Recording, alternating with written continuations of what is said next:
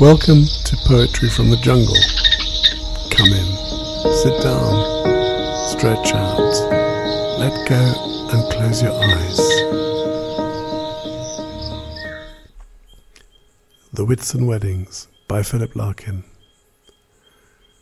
That Whitsun, I was late getting away. Not till about 1.30 on the sunlit Saturday did my three-quarters empty train pull out all windows down, all cushions hot, all sense of being in a hurry gone. We ran behind the backs of houses, crossed a street of blinding windscreens, smelt the fish dock. Thence the river's level drifting breath began where sky and Lincolnshire and water meet. All afternoon, through the tall heat that slept for miles inland, a slow and stopping curve southwards we kept. Wide farms went by, short shadowed cattle, and canals with floatings of industrial froth. A hothouse flashed uniquely. Hedges dipped and rose, and now and then a smell of grass displaced the reek of buttoned carriage cloth until the next town, new and nondescript, approached with acres of dismantled cars. At first, I didn't notice what a noise the weddings made, each station that we stopped at. Sun destroys the interest of what's happening in the shade, and down the long, cool platforms, hoops and skulls I took for porters larking with the mail and went on reading. Once we started, though, we passed them, grinning and pomaded girls in parodies of fashion, heels, and veils all posed irresolutely, watching us go as if out on the end of an event, waving goodbye to something that survived it. Struck, I leant more promptly out next time, more curiously, and saw it all again in different terms. The fathers with broad belts under their suits and seamy foreheads, mothers loud and fat, an uncle shouting smut, and then the perms, the nylon gloves and jewelry substitutes, the lemons, mauve, and olive ochres that marked off the girls unreally from the rest.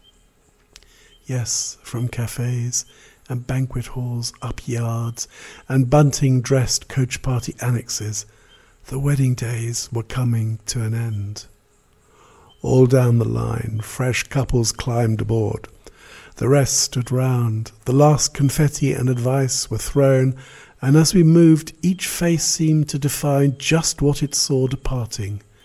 Children frowned at something dull. Fathers had never known success so huge and wholly farcical.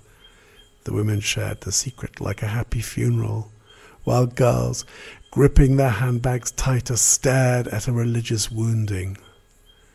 Free at last, and loaded with the sum of all they saw, we hurried towards London, shuffling gouts of steam.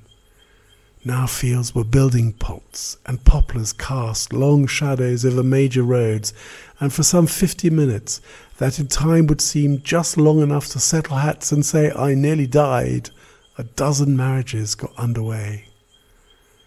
They watched the landscape sitting side by side. An Odeon went past a cooling tower, and someone running up to bowl, and none thought of the others they would never meet, or how their lives would all contain this hour. I thought of London spread out in the sun, its postal districts packed like squares of wheat, there we were aimed. And as we raced across bright knots of rail, past standing Pullmans, walls of blackened moss came close, and it was nearly done, this frail travelling coincidence, and what it held stood ready to be loosened with all the power that being changed can give.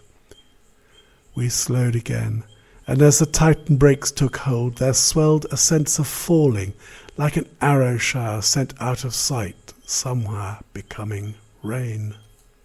That was a production for Poetry from the Jungle by the Salon.